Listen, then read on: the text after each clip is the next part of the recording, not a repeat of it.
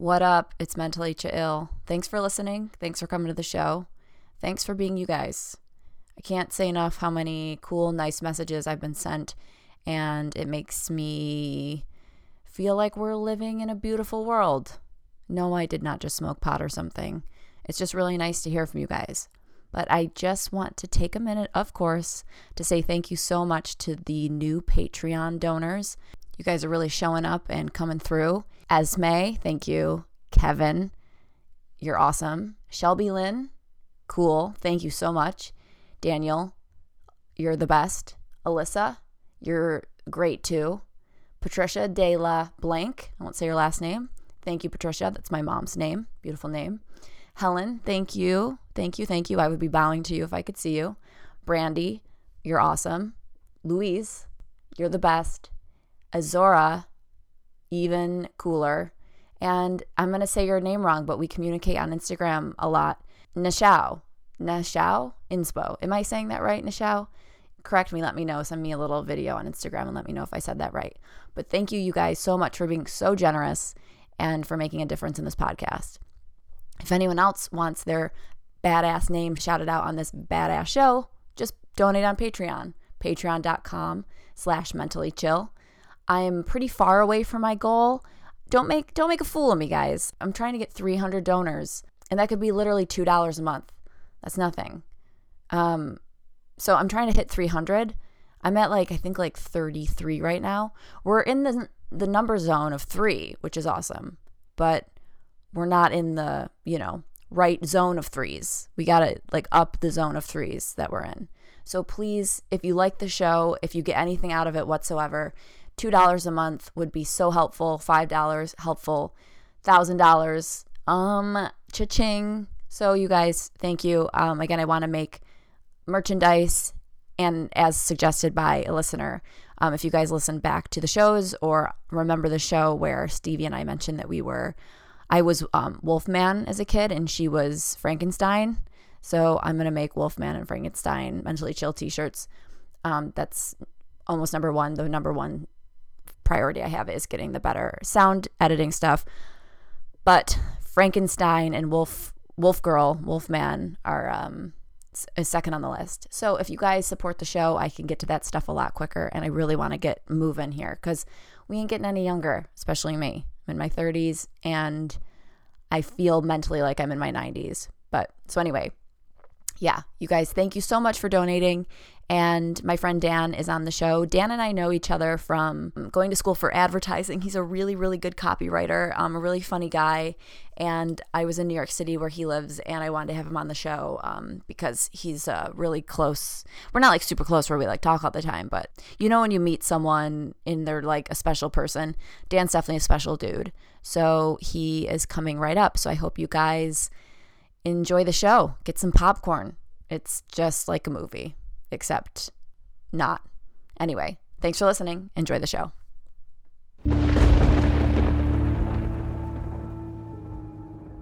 I thought you were the biggest weirdo in the world.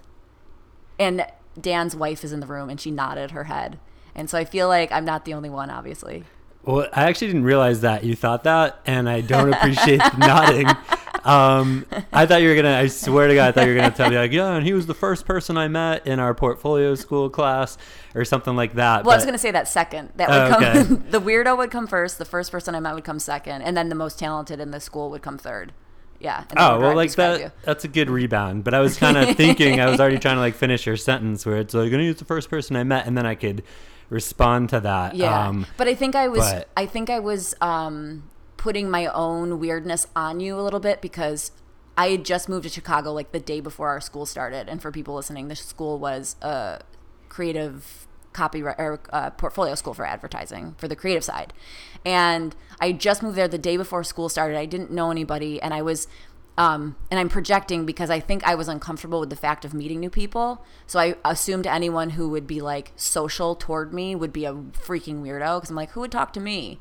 But the reason I thought you were a weirdo and still think you're a weirdo um, with a really great apartment in New York City is because when we were outside of the building, I didn't know how to get in, and it was night. It was like nighttime. School started at like six thirty or seven. It was yeah, January. I think it was like seven. Yeah, and it was January, so it was clearly really dark out and you were wearing like a big coat, like a Gore-Tex coat, like a sign, you know, George Costanza's like Gore-Tex, and you were kind of like hanging around, and you were like kind of like looking at me like, "Hey, I'm in school too," but you weren't saying that you were in also uh, also in school, so I thought you were just like a street weirdo, and I didn't know you were also into the to the school, and then you were like, "Oh yeah, school's something about the school," and then I was like, "Oh, okay, all right, he's not a total weirdo, but he's just a little bit of a weirdo," and then um and then once you started like showing your work, I was like, oh, he's definitely a weirdo because his work's really good. And you have to be a little weird to have good work, Yeah, I think in so. my humble opinion.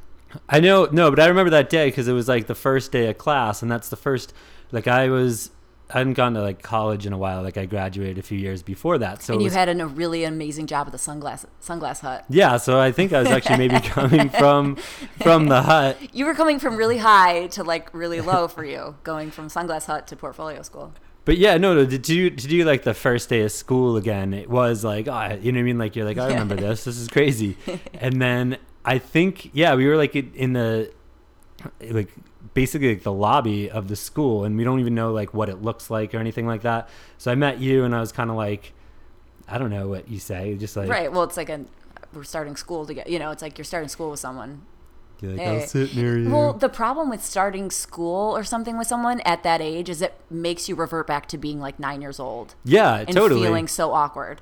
there's a zillion things that happen that I'm always like, oh shit, like I thought I was, like, you know what I mean? Like I'm 38, so that like blows my mind because I only act like I'm like nine basically all the time. Yeah, yeah, yeah. And you were definitely more like six, Like recently, five or six in Chicago. exactly. Yeah, that, I was definitely maybe five and a half, three quarters possibly. no, but like recently, my wife, no, like her uh, her grandmother passed away.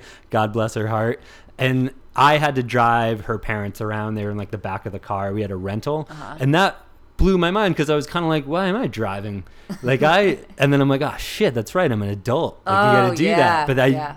Have those thoughts. You're like, I'm time. an adult, not a chauffeur. Yeah, exactly. Can It's you like, guys stop dying, please? it's not my grandmother. Right. I mean, get priorities, people. Treat me the way I deserve to be treated. Yeah. I know it's weird being an adult. Um, and I, you've come because you were 20. I remember specifically because you were, I think, 27 when we started the school at the time in Chicago, and you were working at the Sunglasses Hut. And I remember thinking because I think I was 24 at the time, or 23 or 20. I, no, I was 23, and I remember thinking like, ew, if I was working at the Sunglass Hut when I was 27, I don't want to make a you know suicide joke reference, but I would not be happy in my life. Um, Yeah. But now I'm 34 and I have like no job and no money, and I would be um, I would be so happy if I could get a job at the Sunglasses Hut or Sunglass Hut. I think we like to refer to it as the sunglass hut, and um, I like the plural. I was the 27 year old working there, so I don't know. It was uh, But so young now, looking back on it, it's an incredibly acceptable job at 27. But not an incredibly acceptable job when you have talent and you're really good at copywriting. it was a good job. I met It was Barack not a good Obama. job. Don't lie. Really? Did yeah, you come in for sunglasses? I sold him sunglasses. It was Really? yeah, And this was way pre Obama, yeah. He was. I don't even know who he was. right? They never took me off their payroll from working that one year in Chicago. So even when I lived in LA, I would buy, I would use my employee discount because they still kept me on, and I would buy people I worked with sunglasses. Oh, yeah, that's a good and deal. even I would say right now I work at the sunglass hut. That's amazing. Um, okay, so I'm in New York. Uh, you guys live in Brooklyn, and you have an incredibly good bu- view of the Brooklyn Bridge. And the reason I'm going to bring this up is because I've been home. So people listening to the show know this that I've been staying at my parents' house because I needed a break from LA. And the day before I came down to New York, my mom was like, I was just on the couch all day, and it was rainy and dreary, and I just felt really re- depressed. And the minute I got uh, stepped off the train in New York yesterday, I felt like alive again and not depressed. Uh, do you guys find, but I don't live here. Do you feel like living here is stops being like a stimulation for your brain and starts weighing you down because of like all the constant stimulation? I don't think it has yet. It's definitely different. Like I've happened to, I don't know if it's fortunate. Uh, if, if I'd want to say it's a fortunate thing, but I mean I've moved around and I've lived in a lot of spots. So I'm just trying to think like from the transition from Chicago, it definitely had less going on there. Yeah. And here there was a ton going on. Yeah, honestly, I felt like when I lived in Chicago, Chicago was like empty land. And I felt very depressed in Chicago. And like, if I wanted to leave the city, the only place I could go was like Wisconsin. It's like, why would I want to go to Wisconsin? And so I never would leave the city. So you couldn't really get that break from the city, but you could get it. But it was just like a break for like what to go like sniff cheese and then go back to your you know, your place in Chicago. I just felt like it was no man's land, and I wanted I- to get out. I would say is like a big time cheese sniffer. Um, I've spent a lot of time in Wisconsin. Good people. Um, no, no, you're right. It's funny. Like, and I, I love Chicago, so I don't want anyone tweeting at me at Dan Jordan 19. And uh, they, uh, no, but you can go to like the Loop on a Sunday, and there's like no one there, and it's like depressingly empty. It's and so you weird. You're like, I'm like- in one of the biggest cities in the world, and it's like that's what I feel like my brain. My brain is Chicago. It's like it should have a lot of shit going on, but it's just empty, yeah, and it doesn't. There's no explanation why. we visited there like I, I think in like March and we were kind of like talking about that. We're like, whoa, it's like so Yeah. less people. You could walk around like if I leave this apartment, I have to like like juke around people left and right. Right. And it's just people always around. Like when you get off the subway, you have to literally just like wait to get on the escalator. But does it bother you or make you feel like good and alive? I thought it was gonna bug me more, but no, I, I like it. It's it, I feel like it. You feel like there's stuff to do. Yeah. And it actually, and, and you brought up like when you go home. I recently went home just because it's the summer and I wanted to like see my family because I like them. And uh, What a weirdo. no, but you like see stuff and you're like, I don't know, I don't know if I would want to do like the the rural thing yeah, no. or at least not right now because it's like it's hard to get places like I, I the one thing I always wonder too is like like if you're at a bar like uh, I, we we were in a couple spots where like they don't have like Uber and then I Isn't was just the like I was weirdest? like oh my god like no Uber in your area know. I don't know I feel It's like weird. wherever, if you if if you are somewhere where there's like hospitals and stuff, like you should also have Ubers because it's like there are that means there are people there. well know, or something, like. I think you could just call an ambulance and that's kind No, but not even if you have Uber. to go to this. It's an incredibly expensive Uber. you're like I cut my finger I fixed it but I still need a pizza By the way, I don't think anyone's life is as important as the volume of the sirens. Like No, the siren absolutely. is too loud for the importance of the person they're picking up. Like I feel like they should mile it out based on like who it is. It's like, oh, this person's not a very active member of society. We're gonna keep the siren low. But then we get someone important in here. We're gonna really jack up the siren. See, and fire trucks too. Like fire trucks are super loud, and you're always like, uh, I always have like ill will towards wherever that fire truck's Right. going. Because it's probably not, they make it sound more important than it might actually be. Because it could be like saving a cat in a tree, which is important because I'm a cat fan, but not as important as the siren would make you believe. But with the ambulance drivers, I'm always blown away because the siren's on, there's this like crazy sense of urgency, get out of the way. But the guy's face driving the ambulance is always like almost serene looking. Like they don't even look like they're in the right setting. It looks like you took someone's face from like a spa who's like hanging out at the spa and put him in the ambulance. It's like their expression doesn't match the level of like angst that they should have. Like I want them to be somewhat nervous. I don't want them to be like this is so routine.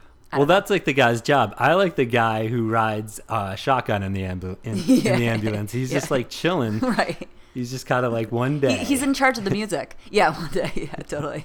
Can't wait for my my shot. okay, so you're not have you ever had depression or anything like that? Or like anxiety or like anything anything that I could make an excuse for you to be on the show? Um, like have a reason. I'd say like self-diagnosed. Um, no, I don't know. I, I don't think so. I don't know, but Would you agree, wife? I've you know what actually Yeah, yeah. I, I would say, you know what? Um, I've said this before, not on this podcast, so I don't know why I even like prefaced it with that. I can see how one can definitely get depressed. Like I compare it to like other things. Like if you, I, don't know, like if you eat a ton of bad food, you're gonna get like out of shape. Like there's things like when we first moved here, actually, um, I was I was doing the freelance thing. I remember I was actually talking about you. I was talking about it with you, and I was thinking like, I was like, oh, I'm gonna find places, but it took longer than I thought. So I was actually hanging out in here, and it was the winter, and it's like a new city, Yeah. and like I made it a point to like just get up and kind of move around because there was a few points where like Kate would come home and she'd be like, oh, let's like go out. Or like, no, she wouldn't even do that. She'd be like, meet me out after work.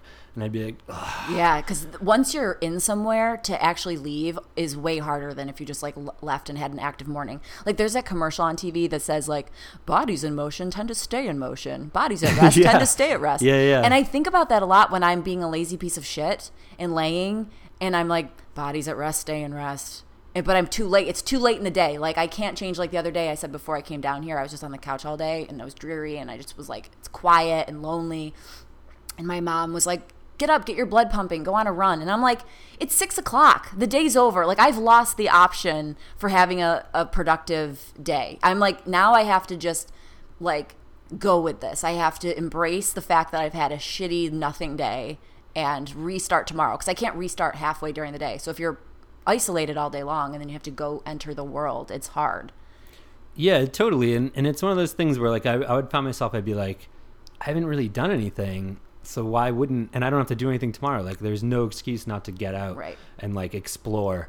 And like it would be I could see it getting more difficult. So I tried to make it a point to like every day give myself like tasks. Yeah. And then once I like started to like book jobs and whatnot, then it was like, oh okay, now Yeah. everything's good. Well, I, I thought about you being down here and moving because you've moved so much, but I know, I mean, from what I, as far as I know, you've moved places for jobs. And so when you move somewhere for a job, you can't really fall into that isolation and that hole, that like rabbit hole that you start to just like get deep in, in and sad. But I thought about you because I thought how bad I would do if I was in your position, which is move to sans the marriage thing like that can help like you have another person with you but you're in a new city without a job and it is winter. And if i and you were saying you were doing stand up and i was so impressed because i really thought to myself i would never do that. I would isolate myself. I would end up gaining 30 pounds and have to restart in the summer or the spring when i felt like a fresh breath of fresh air. I would totally have isolated myself.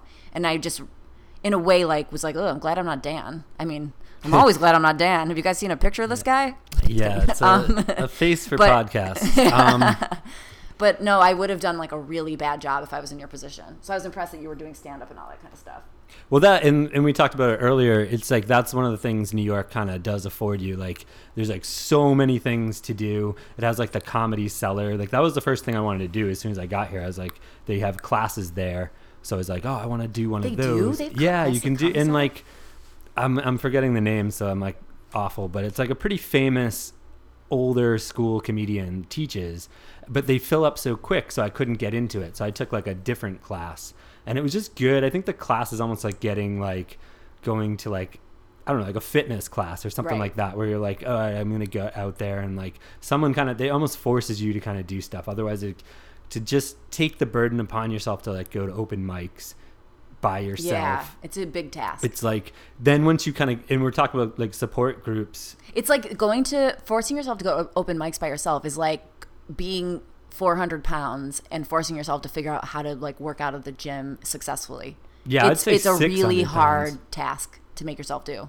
Like it feels impossible. Yeah, and I, I did the class because it's like one, I'm brand new. It's a good way to like meet people, and then one like your homework assignment basically every week is like go to an open mic, and so people in your class, whether you like them or not, are gonna go with you. And you can be like, yeah, And I, and we had a cool class. Like I did like some of the people. Um, I mean all the people, and no, but they they make you get out there and then you at least have a few people you can like sit with, and you already have an instant like support group. There. Well, that literally sets me up for like the smoothest transition or segue I've ever done in my life. All right, Because you're what I'm here saying you're, you're going to go to the open mics with people.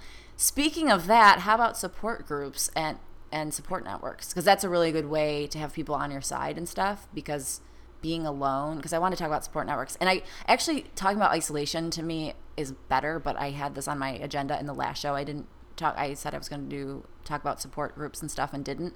But, um, what would your support network be like if you were super depressed who would your support network be Well, I mean, being married, I kind of like have like a built in a built-in ball and chain support network.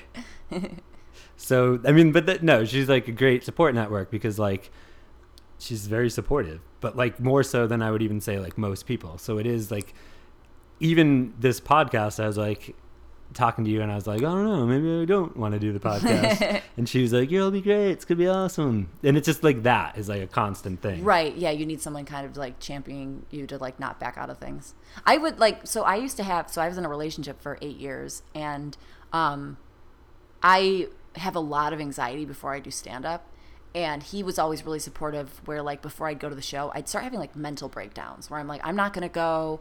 I uh, like I would get really fixated on like how I looked because people perceive you a certain way on stage, and I'd go through like four or five different like changes of like, do I look like did, would people hate me if I wore this? Would people hate me if I wore that? And he did a really good job at like backing me off the cliff and being like, chill out, you look fine, and you know you're set, like you're okay. Because I I really every time I do stand up, I would have like full panic attacks. Um, do you still do you still feel like you'll get nervous before a set? Always, always. I always get nervous, and it's like not. I don't get nervous that necessarily about because my brain is messed up, I don't really get nervous about doing bad, like bombing. Of course, I don't want to bomb, but I more get nervous about uh, uh, people not liking me, like people actually having disdain for me as a human being. Because, and I've said this on the show like a million times, but and I'm getting better at it, but I assume everywhere I go, some they hate me. Whoever it is hates me. I'm either not smart enough, not well read enough, not um, nice enough, not grounded enough. Like I whatever they're looking for, I'm not. And so when I go on stage, I have like the weight of all of those thoughts coming over me. And so now, I mean, I haven't been doing tons of stand up lately, and I'm going to soon. I just needed a break. Like, it was kind of like needing a break from LA. Like, I just needed a break from everything. Um, but I found that when my boyfriend and I broke up, and we've been broken up for like a year and a half, um, but it was harder for me to go out and do stand up because I didn't have someone there to be like, you're okay. Like tame your mind. Be fi- you're gonna be fine. Because I let those thoughts spiral out of control. Speaking of, which is why I want to get married. Because I'm like, I legit need just like a, a, sanity keeper, like someone who just will be like, you're, you're, you're nuts, but you're not nuts. You know, like that kind of thing. Like you're crazy for thinking you're crazy. Yeah, no, like totally. To and I, and you do, you get that like all the time. And I just exactly. I mean, I don't do it yeah. as well, but yeah. um, because I need to focus on myself. No, but like the. But the, you were saying it's a two way street, right? Yeah. Totally. Yeah. Yeah, that's right. I have no, a feeling I know who's more supportive. I will say though that with like or more good at being supportive. I also need to kind of get back out and do like some mics because like I was it first off it's like a really difficult hobby just to have. Like yeah, I never realized yeah. that. Like I did it It's like keeping stamps. Yeah, like I did it a lot in mm-hmm. Chicago. Much different than like if you're even like, oh, I gotta run every day or yeah. like I'm gonna not drink in the month of September or something like that. Like that's like a doable goal and there's no pressure. I thought like like so back in I think it was May, I hadn't done stand up and I was like on a good roll and like everyone every set I did was great. It was like I mean, I felt good. I got laughs. Yeah. And I was kind of like, wow, this is great. Like, what could go wrong? Yeah. and then I like, I got, I did, I did some work for like a few weeks and I didn't practice or anything like that. And then I went up one Thursday at like uh, in the East Side, really confident. It was like one of the first times where I was like, I'm not that nervous because I got this. That's when you'll bomb. And I tanked. Yeah. I tanked so bad that the, uh, the host of the show like had had to come up and like take the mic out of my hands. Oh. And then i was like oh yeah. And then i was like all right i think yeah. i'm gonna like take a breather on this one yeah. for a while. Yeah. It will mess with you. When that happens you have to just almost erase it from your brain. It literally can give you like ptsd i'm not even kidding. From some certain like that's why i can't go uh, go to open mics anymore because it's like open mics are a support supportive environment if you're with people that you know but if you're an outsider then it's like this um it's like this uh people don't like outsiders. They like who they know. And so whenever i go to open mics i'm an outsider because i don't hang around at open mics. So it's not like the like oh it's kristen the regular chick that's here all the time. It's like who's this girl? She looks like a bitch. And i'm not going to laugh number one because she's not funny. Number two because i don't want to because i'm you know jealous because she is funny or something like that. So I don't. So basically, for me and my brain chemistry, I've had to stay away from environments like that um, because I found myself whenever I would go to an open mic, I would dip. I would get super low, and then and it would keep me from going back to do stand up for like say I'd want to take normally say I'd want to go up every like three days. If I went to an open mic, I'd want to go up like every other week because it would just like take me like five days or something to recover and get my self esteem back. I don't even know what I'm saying. Definitely, open. I just hate them so much. No, they're bad, but like you have to do them. That, that's the thing. Like, so I found if you did it kind of too spotty, it's eh, you know it just didn't work. So if if I got into a good groove, I didn't mind like sometimes going to like a new open mic that everyone's kind of like everyone already knows each other. Because then you can really and you just go and do like your four to five minutes and just really try to be like, all right, I'm gonna Yeah. like treat this like I'm basically going to like the comedy cellar and this is my shot. And then if you could get people who don't really like pay attention to laugh, and sometimes like some of the jokes they'd be like, "Oh man, they like that joke." That almost felt like better to me. And then you have nothing to lose either because like if someone's like just texting on their phone, you're like, "Well, I expect that." So I'm kind of Right. I don't know. You're like, th- they're just texting someone about how funny I am. yeah, they're probably like, "You got to get down here. You got 3 minutes." right. Um, but it's funny and i asked you about like if you still got nervous because i did so like our big show like i took the comedy class and then i was telling you about this earlier like we we had like a big show at the gotham comedy club so it's like a legit club and when you see it you're like whoa this is a bigger venue than i'm used to so right off the intimidating. yeah like right uh, right right right through the door you're like oh shoot and you Yeah. see all the pictures they have monitors and it's like you know like craig robinson's coming tomorrow so it's intimidating like beyond belief so i went and i because like i heard on like the joe rogan podcast he was talking about how like ufc fighters will go get hypnotized before big fights oh my god. and they'll be like so then they'll think they're like mike tyson so they really not only like oh they they honestly so think they're going to win so i went to a hypnotist before the show oh my god, that's amazing. yeah, I was like, I'm gonna do this. So it was like, I it was like Oh some God, that's really random hypnotist in Brooklyn. It was really far away, and it was just like an absolute shit show of an idea. so I took like an Uber. It was like You 40, went like immediately before the show. yeah, like the show was probably like we had to get to Gotham at like six, and I went at like it was eleven in the morning, so it wasn't right before it, but it was like the day of. Yeah. Thinking like, oh, this is a brilliant idea. Like I'm gonna be, I'm gonna have her like snap her fingers, and I'm gonna be like Jerry Seinfeld. Yeah. I'm like, there's no way this could Yeah, fail. That's ridiculous. and like so I went and I just like go to this random like apartment building in really deep into Brooklyn and it's this super old lady like she's probably like 90 and she's like three feet tall and she like lets me in and it was really funny right off the bat I'm just kind of like can I use your restroom she was like swinging the thing that they're like, you know, the the like cartoony thing that they'd swing. She's like swinging it at your shins. She's so small. yeah You're like I can't see it down there. But yeah, it was really funny. I was like texting my wife too. I was like, "All right, I'm going to the hypnotist," and then I'm like, "It's on Rape Street," and I was just like wrote like Rape Street, and she's like, "Good luck," and I'm just like, "Good, good to know that my wife reads my text." and so I went in because who knows? Like that could be like I think I found it on like Craigslist or something like Yeah, that. yeah. And I go in, I'm just like, oh, I I need to use her bathroom. I was like drinking coffee and stuff like that. And she had that thing where it's like that that toilet that's like five feet tall. It's all padded for like old people with the hand Oh my god. Yeah. So I'm, like trying to like I don't want to piss on her seat, and I'm just trying to like couldn't reach. piss down like this tunnel. Basically, I don't know. It was just weird. right. It just got me off to like a bad start. She's the same height as the toilet, basically. She, I think there was. There was like Yeah. a little like step up for like like little kids use to brush their teeth. Oh my god. And then I had to like sit on her couch, and then she tried to like put me under. Meanwhile, it was like all I could hear is like a garbage truck backing up. So it's just like beep beep, and then she's just counting That's me down. so like metaphorical right now or something. The garbage truck while you're like at this hypnotist. It's like yeah, basically. We- they- garbage. it was, and like then I didn't get like I didn't get hypnotized. So I'm just sitting on some random old lady's couch and like she didn't end up hypnotizing you. no, I couldn't get like put under, and I was kind of worried that might be the case, but I didn't. But now I had to sit there and pretend I was hypnotized Oh in front of some like professional. You should talked about. You should talk about this on stage. Yeah, it was really weird, and I'm like trying to be like, and I told her too. I was like, I need to get hypnotized because I got a big stand-up show tonight. I need you to like, oh I need you to like put me This over. so ridiculous.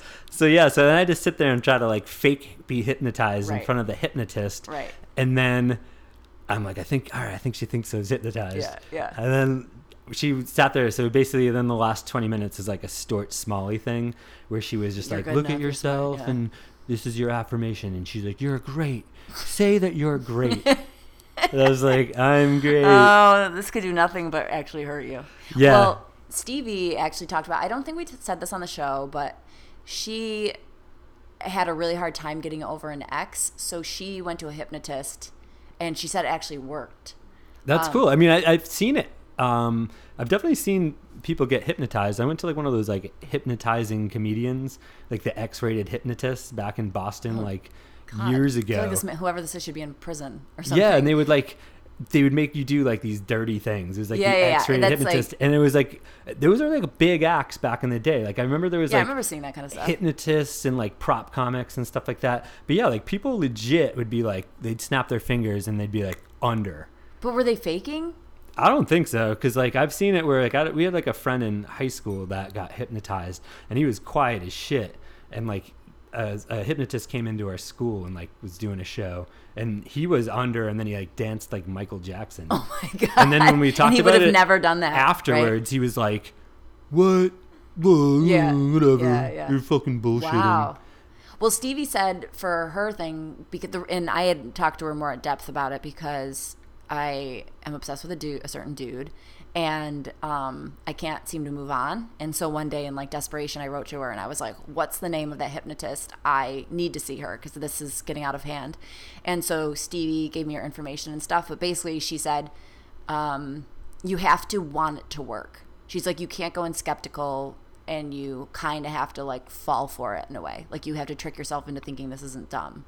But I never ended up doing it because it was like $120 or something and I'm like that broke that I'm like, nah, I, I can't do it. And it's kind of ridiculous, so I didn't end up You doing should it. get a Groupon. I know. Well, I feel like I won't even get a Groupon for a haircut, let alone like a hypnotist, because I don't trust that they're like the best ones or something. Like, I, I well, I, when I was younger, I would have that fear that like you'd get hypnotized and then all of a sudden I just like walk up to someone and like squeeze their boobs or something. Yeah, you know, like no, they'd make you do these like weird things. I think that's why hypnotists exist. it is. Yep. That's Boob why boobs exist. Yeah, exactly. For them to hypnotize, hypnotists and boobs were just like meant to be together Mhm. for some reason. But it's it's, logical. It is very logical. Um, but okay, so you were talking about open mics, and I just wanted to say that I think for me, open mics felt like AA. Like it was like we're all here under these weird circumstances that like something's gone terribly wrong in our lives to either lead you to alcohol or comedy, and we're here to like kind of support each other. But I was looking up support groups because I was sitting. Um, like trying to do a little research and t- I just typed in my phone support groups and um, this list of it's like you can find literally support groups for anything um, especially in New York City but in general but like some of the ones I found were um, women in life li- women in life a life transition group suicide bereavement group uh, couples group therapy which makes sense um, taking your baby home group That Um, makes sense though. Like those, are there any like super weird ones? Well, a, a weird one would be like taking someone else's baby home group or something Yeah. like. Um, yeah, there's the weirdest one was um, a dream group where everyone discusses their dreams. What a nightmare! that would be the shittiest group. yeah, ever. you'd have to listen to everyone's dreams. Be like, I had the weirdest dream last night. Yeah, there was a. Yeah, You get to do like, uh, you'd also need like a suicide group, well, yeah, definitely. Afterwards. Right, right. You go run one from the to the other. Um, and then a taking someone's baby home. right, right. There's also there was um one which it's just so random. Make and I get it, but like it's called making talking about death user friendly group. That's remember in like Fight Club, like that's how he met like his weird girlfriend. Like they would just go to all the little support Right, groups, right, right. and they would be like, "You have Tuesdays and Thursdays. I'm gonna take like Monday and Wednesday." Right, right. I always thought that was weird, but it is true. Like when you kind of rattle off like all those groups. Yeah, but it's crazy because then it makes you realize like all the people out there going through shit, like Yeah. that to make enough to have a group. And I'm I'm assuming three would kind of maybe you know be enough for a group. Like would be the Oh, yeah, maybe the base number. So there's at least three people that like want to thought you discuss meant their like dreams you have to go to at least three groups. Oh no, no, no. It's you like- should go to at least three groups. Um, but then I was looking up online um, support groups, and that's where like you find like everything because online is obviously like creepy um, in many ways. How does that work though? Is that kind of like if you take like an online class? No, it's just forums. It's literally just forums. So I feel like online groups are kind of a not a waste of time, but obviously going in person would be preferable. You know, because it can get isolating, which is probably why you need the group in the first place. Yeah, totally. My iPhone does this really anno- annoying thing where it's not saving any of my internet windows. Like whatever I open in Safari, when I go back, they're all cl- they're all gone. It's like I think my phone's trying to be like, we're protecting you, so in case someone finds your phone, we're gonna cover up all the embarrassing shit you've been googling because they won't stay. Never. That should be an app, actually. That's a great idea. W- covering up your past searches. Like if you get like hit by a bus, all of a sudden your like iPhone just disables itself, Oh, that is a good so idea. no one like oh yeah, that's a good it idea. out. Well, like when you die, someone was saying this, like something like when you die and everything, we're all like we have that like like we'll have a chip in us and stuff, and like when you when you die, it should deactivate every like when you deactivate, like everything should be deactivated. That's connected like it to you. auto clears your history. Yeah, like your like yeah, everything your internet, just your, cleans all your Twitter Playboys go- out of your gone. closet. Yeah. Okay, so online support groups, there are so many. It's like we're just freaks can find freaks, or like anyone can find anyone. But it is crazy how many support groups there are. And I'm not saying all these people are freaks, but I'm just basically saying you can find anything. So, um, just on the letter A, if you type in support groups, an online one comes up. So there's abuse, acne support group, which Yeah. I feel like is way worse than abuse. To be honest, I, I think so. It depends on how old you are. right. Yeah. yeah. Like if you're, near- like 13, it's like okay, maybe Yeah. just doing like a Clearasil commercial. right, right, right, If you're like 38, you might need a support group. right, right, right. and then if you're like 38 and you're getting abused, it's like you're probably used to it by then, so you don't need the support group. But if Yeah, you like you've developed a thick yeah. skin. But if you're abused when you're younger, you should probably look into it. Mhm. I'm No, I agree. I'm just kidding. Um, uh, support groups for uh, agoraphobia, isn't that? S- Is that is that a fear of rabbits? What is it? Staying in your home. Right, right, right, right. But you're afraid Like of staying shut-in. your home? You're only staying. Like in you're your like I don't want to stay in my home. home. right. yes, yes. It'd be funny if it's a support group for. Wait, I know. Is there an were just trying to- opposite of like agoraphobic? Like someone won't go home? Yeah, they're called bums. um, alcohol. Have you ever seen a bum with a cat? Because I've seen No, a lot of bums with with dogs. dogs. It seems like cat is more like makes more sense. Yeah, well, I would agree, but cats I think are harder to keep local, like to keep near with you, whereas dogs But I are think more cats would be way better because like they can help like get mice and like for dinner. yeah, well, like not Like, for the you need mice not for, for like, the homeless homeless man or woman, but you know what I mean for him or her herself. But also kind of clean up like the rodent infestation in New York City. Oh, I see. I see the angle you're taking. Yeah, yeah, Yeah. definitely, definitely. But it's like, I mean, they'd have to really leash up their cat, I think, to get it to come back. I guess, but But cats, but but there are a lot of homeless cats not doing their jobs then. So if there's still a lot of mice and there's just homeless cats, there are- should be a support group for homeless cats paired up with homeless people. I agree. It's actually a good idea. yeah, It's really a good idea. don't steal this. But it is weird because there's so many homeless cats and so many homeless people, and they're not coming together. They're not uniting. I know. I mean, this we will get on this. Yeah, unite the losers together. Is Ah, what we'll well- call the initiative. They're just without a home. Right. But it is. I do feel bad when I see homeless people with with dogs because it's like I don't want the dog to have that life. But at the same time, they are a person. Bums. As much as I don't want to admit it, they are people too, and they need a com- the companionship. I'm sure the dog can forfeit, you know, the desires of TV in a home to be with its person because it. It's You know what I mean? well, no, actually, and then to bring it back to kind of the topic at hand, like pets are like a great Oh support yeah, yeah, yeah. I've wanted to bring that up. Thank you for saying that. I my dog is a, is registered as an emotional support animal. Oh, really? Yeah, but he needs the emotional support, not me. okay. He's a, a nut and he's out of his mind. And see this dark mark on my nail right here? Mm-hmm. It's because he bit me. He's a maniac. But Let the viewer know him. that's a large dark mark on her nail. it looks terrible. It looks like I've got dirt and It looks like of the nail you're you like uh, trying to be like a hipster or like goth. yeah, like this is what my uh, my manicurist hipster. did. I'm like, I just want one weird dot on one nail. I want to be hip. I'm in Brooklyn. That's right. That's Right. right. You got to like try to keep up. Right. But no, um, emotional support animals, like in a way, because like I, so sometimes I work with Carolla, and he is so anti emotional support animals in terms of, I mean, I don't, know, I shouldn't say that, but he's basically like doesn't want dogs on flights and stuff. And he's like, ah, people just say it's emotional support so they can get their dog wherever they're going, which is exactly for the, excuse me, for the most part, why I have my dog registered as a support animal. Support animal. However, I do have a really severe fear of flying, which has gotten better. I'm getting better with age because I'm having like less like worries about dying. I'm like, whatever, if it happens, it happens. Um, but the dog does distract me from take when we take off. I have such fear because that's like when the plane's most likely to go down. So when we're taking off, I'm focused on petting my dog because I'm actually worried about calming him, making sure that he's not going to bite someone's face off. So all of my energy is put toward him, and it really helps ease my fear on the plane. Like I don't I used to drink on planes like crazy, and now I don't drink anymore on a flight because I don't need to. I mean, I'll yeah, the drinking on to, but- planes, like you you end up like arriving absolutely like hammered or really tired. really feeling like pure shit. Yeah, it's Yeah. weird. And as I've actually got older, I've actually got more anxiety for flying, which is annoying because when I was like in my 20s, I was like, this is going to be great. Because I think it, I think I just fly more, which doesn't make sense because you'd think you'd get used to it. But one of the tricks, and I've, I've found this to work, is like just take really early flights. Because you're too tired to care. You're like tired and you're also like pissed. You're almost just like, I hope this fucking plane goes yes. down. I'm oh so my god. tired. Yes. And like Yeah, I know that's horrible to say, but you're like, Ugh. like I, I was just I took a flight like two weeks ago. It was like at five fifty in the morning.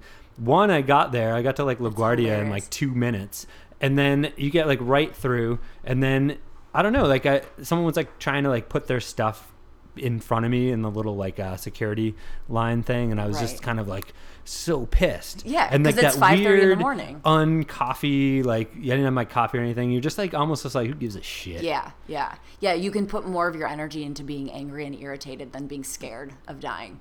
Yeah. That's and then, a great remedy. That's hilarious. you get and, and the other thing that's great too is you get where you're going and it's still way too early to do anything you're like oh Yeah. cool now i'm in like wherever and it's like 7.45 But that's why I actually, whenever I travel, I go late because then I don't have to restart my day. Like I was saying earlier, like once you're kind of settled into what the day is going to be, I can't restart it. So when I fly somewhere, it's like if I got, say, I got to like some beautiful tropic vacation spot at like 9 a.m., I'd be like, well, my day already started at like 3 a.m.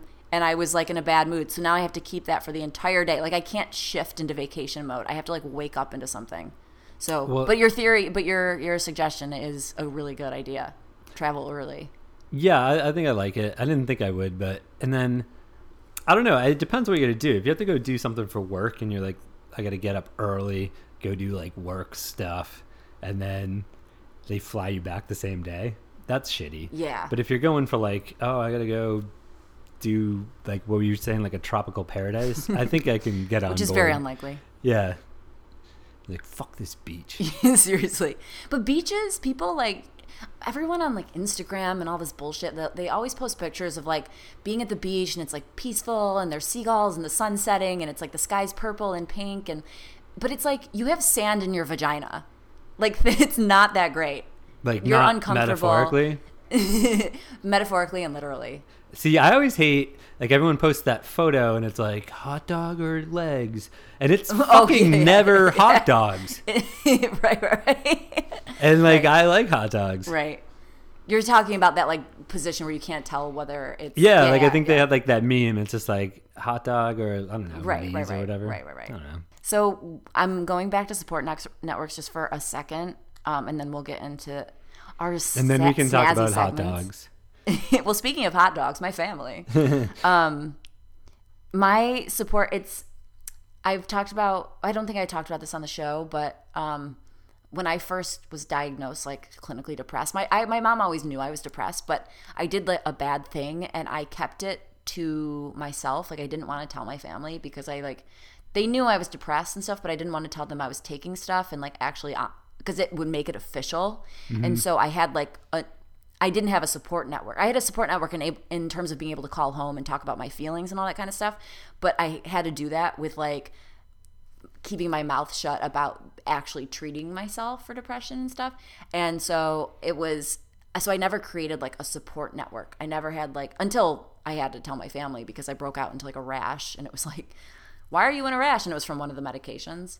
But I'm like, now I'm just so happy to be home. Yeah, but like I mean, I would imagine now they're probably like your best support network. Yeah, definitely. But like I think at the beginning, because I was more like I was doing that all on my own, like looking for a doctor and all this kind of stuff. And it's so hard doing it on your own because you the last thing that you want to do when you're depressed is like reach out for help because it takes so much mental energy to do that. And so I wish I I did tell my mom before cuz she did again she knew I was like depressed but she had reached out to like a therapist that she went to and I went to her um like general practitioner doctor and stuff so she knew but like basically what I'm saying is I wish I made my mom do more of the legwork like that I was I wish I was like mom I'm freaking sad find me a psychiatrist like ASAP. But because I didn't do that, it took me years to do it on my own because I was like, number one, procrastinating, number two, super lazy, number three, super depressed. So it was like a really bad combination. And it took me so long to get on antidepressants. Like when I lived in Chicago, I should have been on antidepressants.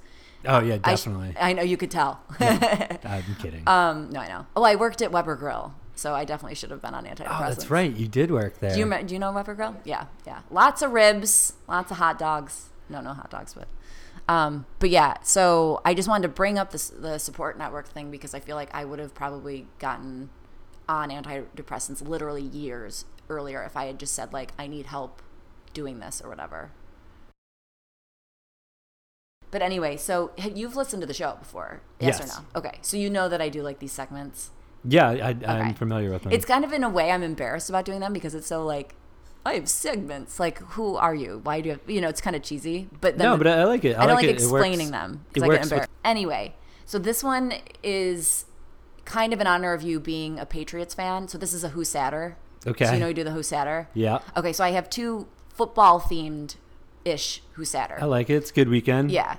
But I it. should. But I mean, you guys did lose pathetically, so Mm-hmm. you could maybe get on the Who's Sadder page Yep. with me because you, you know, now feel emotion since your team isn't um, aren't zombies. By the way, I always say the New England Patriots are zombies. Like you can't kill them. You cannot. You can stab They them. are. They are like you the White shoot them. Walkers. Yeah, and they just keep coming no matter what. Yep. It's disgusting.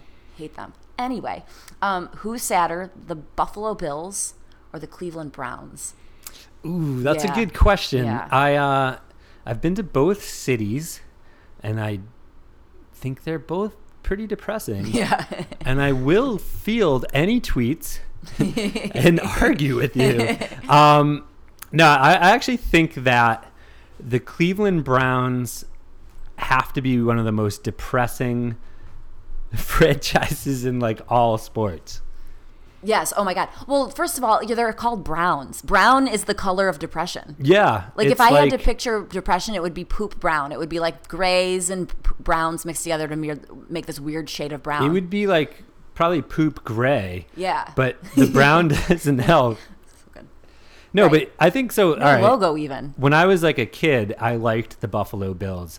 It was weird because the Pats, the Patriots, if anyone was born like back in like the 80s or 70s, sucked before the Bill Belichick era. Yeah. And so they weren't that great. And so the Bills were awesome. Yeah, we And were I- the Patriots of the era. And I know they did lose what, like four Super Bowls in a row, Mm-hmm. but they were in four Super Bowls in a row. exactly.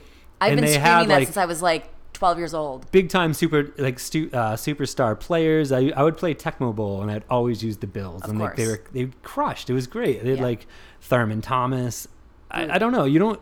I wouldn't even be able to rattle off like Browns. Like No, I know right, there are like famous point. Browns and whatever, but Right. like they're they've had hope. But like I don't know. They had like Johnny Football. He was a complete bust. Yeah. Their first round pick just went down and it's not. He's not even supposed to play for like two months. Oh, no. So like they can't. It's just a. There's no hope. There's no hope. So who's sadder? So like this is kind of a it's better to love and have lost than never have loved before. So the Bills are like have loved and lost, Mm-hmm. whereas the Browns have never loved before. So which one makes you sadder? Do, have the Browns ever won a Super Bowl?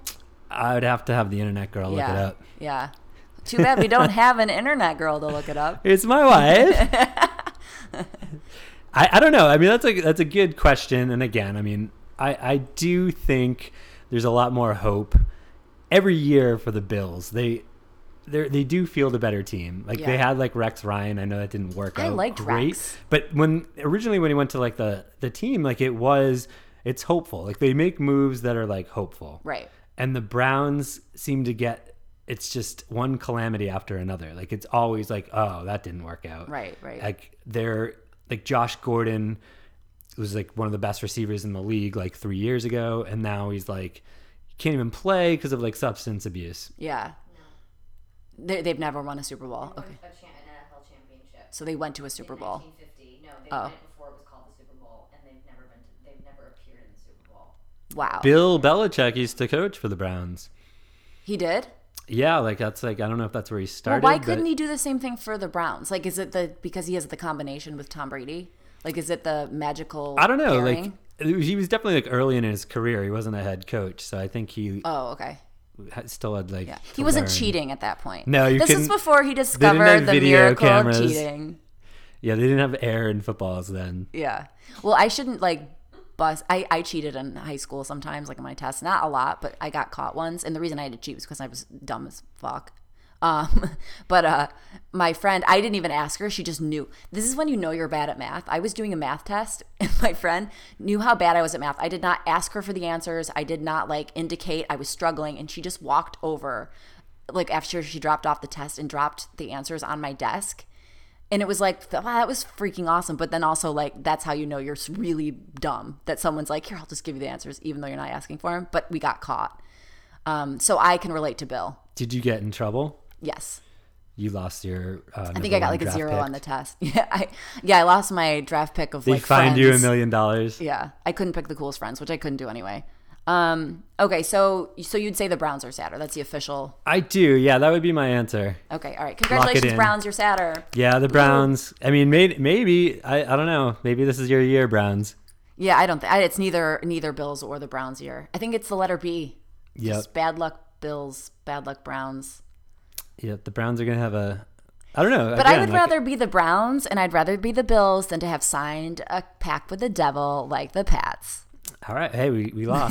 we lost. You guys did lose this weekend. It was- Humble pie. Well, I went to, I was watching the game and I, it was 24, 21 Pats before I went to bed. And I was like, oh, they're going to freaking win. And I just went to bed. And then I woke up and it was like, it was literally like waking up Christmas morning and it was like they lost by 21 points or something. But it was like, am I dreaming? Did I just wake up to the best life? Yeah, it was. It wasn't good. It was like 15 minutes that I think uh, they would love to have back. Yeah. Um, okay. So the next two sadder. Who is sadder, um, Tom Brady's exes or Leonardo DiCaprio's exes? Uh, I would go Leo on that one because like, it's fucking Leo. Yeah. You know what I mean? Like he, like Brady will retire. I don't know, in maybe like 15 years, but no, Yeah, he's, he's, going like, to retire, 90. and Leo will still do like, he'll just start getting roles that are like fit for older people, Right, And that's he's a good still point. like he'll eat dead fish in movies. Like that dude's motivated as hell, Right. And like every movie he does is like a Super Bowl. Yeah.